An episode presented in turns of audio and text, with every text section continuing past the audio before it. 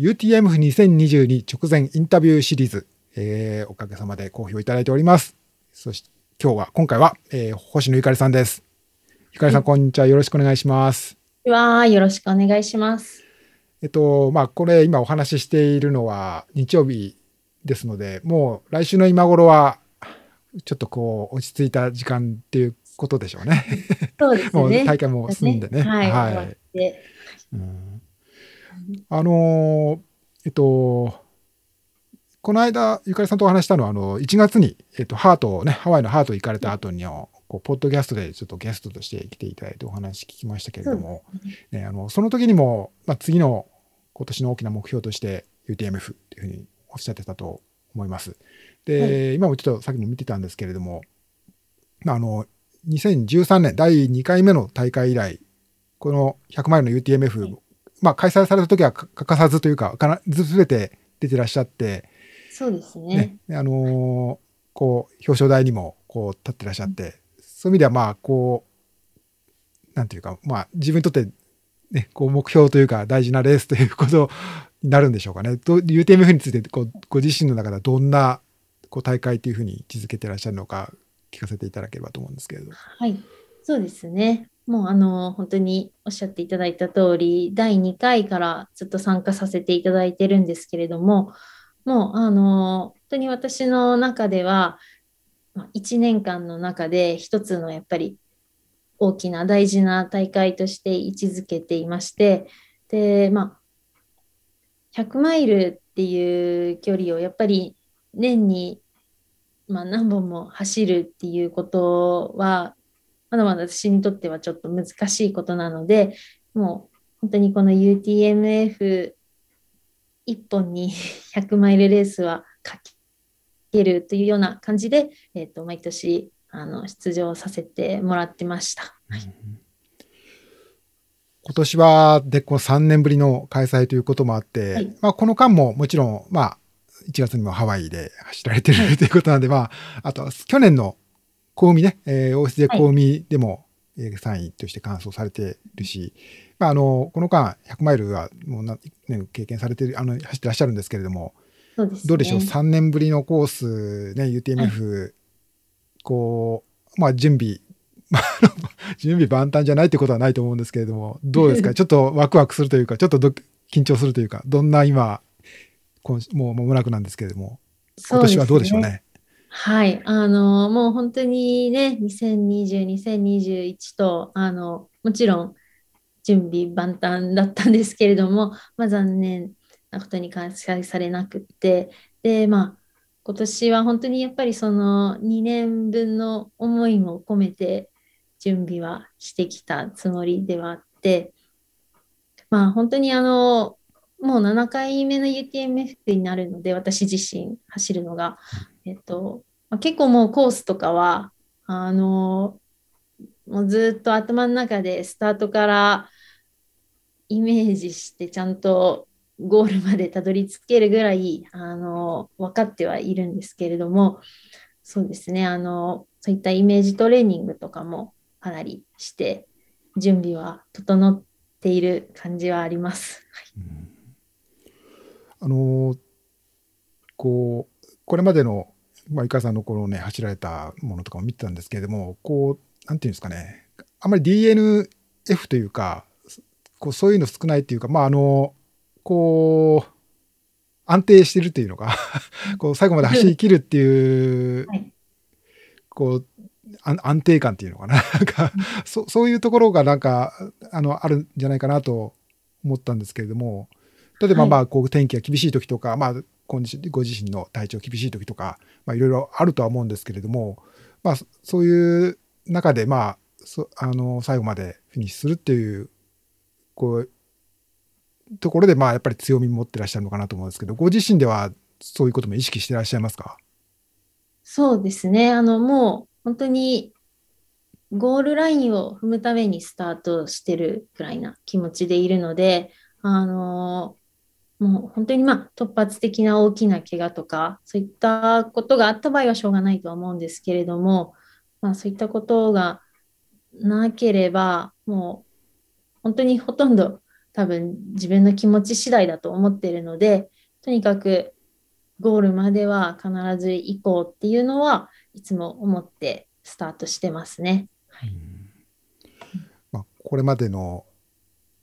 まあ、100マイル、まあ、UTMF に限っても、まあ、去年は、ね、こう途中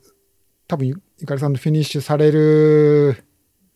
頃にはもう杓子とかもかなり冷え込んでたりとかっていうことじゃなかったですかね。そうですね。うん、そうですね。もう本当二重曲がりぐらいから本当に雪で、うん、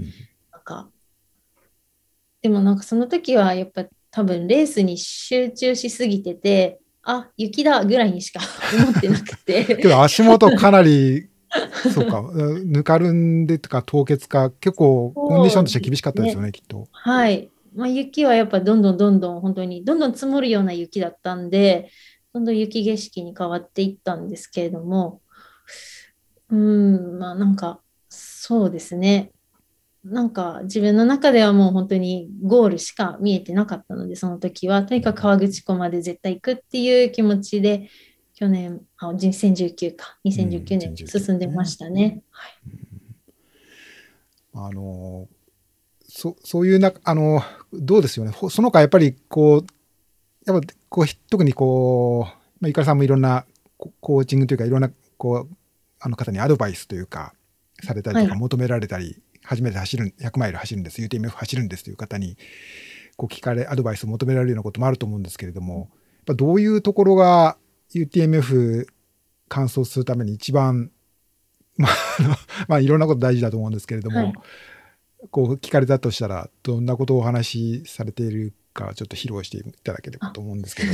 そうですね。あの、UTMF って本当に決して制限時間が厳しいというか、あの、きつい100マイルレースではないと思うんですよね。あの、本当に自分の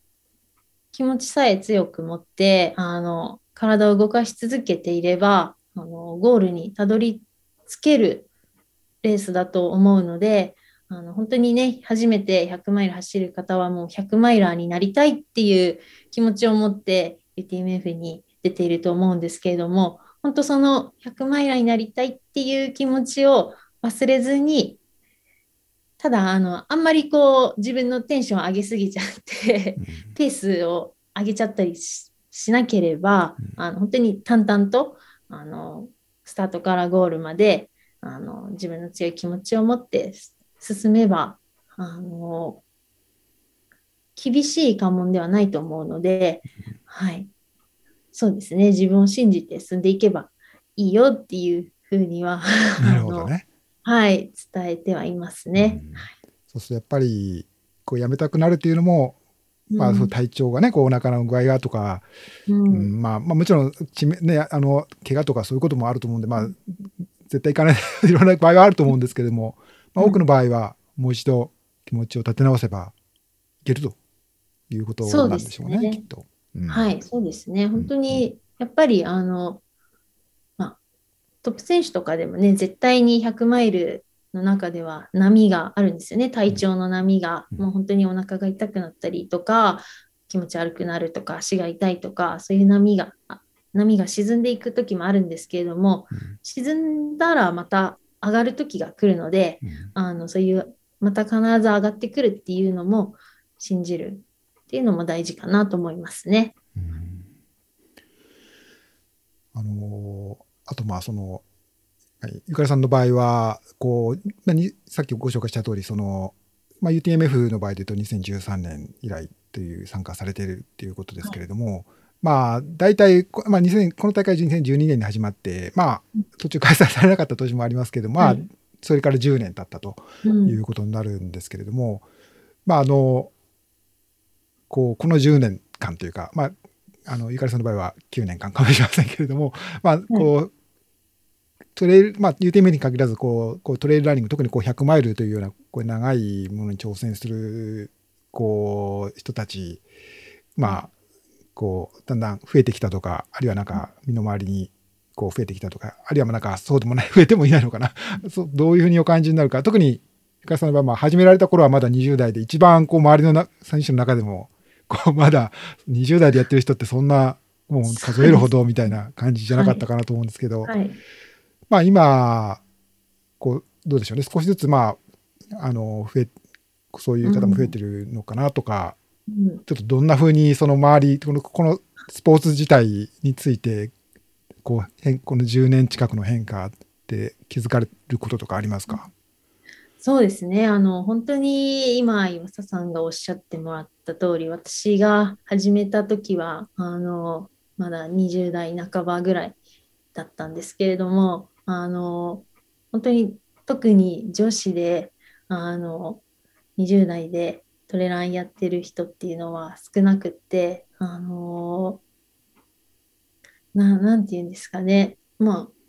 普通の、ななんて言うんですかね、例えばオリンピック競技とかいろんな競技で言うと、20代半ばってもう、なんて言うんですかね、ベテランの域っていうか、ね、だいぶ、なんか、長くやってるねみたいな感じになるんですけれども、この競技だと、まだまだ新人というか、若いってすごい言われてて、なんか、それが ちょっと嬉しかったっていう 思い出があるんですけれども。まあ、それまで陸上のね、経験されてると、まさにそういう今おっしゃったようなことを肌で感じられて、っていうことですもんね。うん。はい。まあでもね、本当にこの10年で、あの、もちろん若い選手もいっぱい出てきましたし、あの、本当に女子選手もすごく、あの、層が厚くなって、あの、本当に強い選手がたくさん出てきましたし、あの、もちろんこういうロング100マイルに挑戦するっていう、もちろん100マイルってすごくハードルが高いことだと思うんですけれども、やっぱりそれに挑戦していくっていう選手が本当に増えたなっていうふうに思って、まあ、それっていうのは、やっぱりその、ななんていうんですかね、まだまだ100マイルは走れないとか、まあ、トレランの初心者、なんていうんですかね、初心者って言われる人たちの裾野が広がったからこそのことなのかなと思いますね。なので、あの本当に確実にこの10年でトレイランニングっていうスポーツはあの急成長しているなっていうふうに感じます。うんうんまあ、そういう中で、多分、ゆかりさんが果たしてこられた役割も結構大きかったということなんじゃないですかね。ま。あ、まあね、まあけど、ご本人、直接そういうふうに聞くことはなくても、多分 UTMF での活躍だったりとか、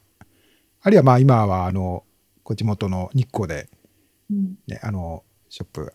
アメツチっていうね、あのアウトドアトレランニングのこう、はい。ショップなさってるということで、まあそういうところで多分お話聞いたりされる方もいるだろうし、まあ、あのね、あの、まあきっと、あの、星野ゆかりさん自身もそうそういう中で、こう、は女性、特にね、あの、そういう女性の、このランナーというか、トレイルランニング始めよう始めようという人の背中をきっと押されてるんじゃないかなと思うんですけど、そう。いう役割ができてたらいいなって思いますね。い。えっと、まあ今ちょっと、あの、その日光のはい話もちょっと話題を出し出してみたんですけども、そのやっぱこう、まあ普段、普段のトレーニングというか、あの、の環境としては、やっぱ日光はいい環境、どんな環境かちょっと聞かせても興味あるんですけど、まあ、この聞いてらっしゃる方になんか参考になったらと思ったんですけど、いかがでしょそうですね。あのー日光は、な、なんて言うんですかね。こう、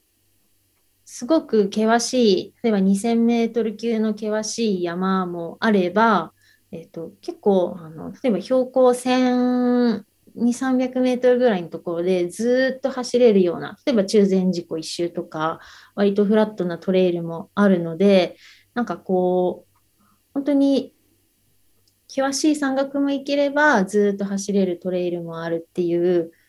なんか結構珍しいあの、地形の場所かなって思うんですよね。なのであのそういうトレーニングとかのバリエーションはすごく幅広くできますね。う。うんうん、こうハードに上りを攻めたい時も、こう、うん少し落ち着いて、まあ、中禅湖のはい父湖の周りとか、そういうところはこうのんびり楽しめるようなところもあるとうんいうことなんですかね。そうですねうんはいうんなるほど。なので、あの、まあ、私は、スカイランニングもやってるんですけれども、まあ、スカイランニングの練習もできれば、本当にこう、ずっと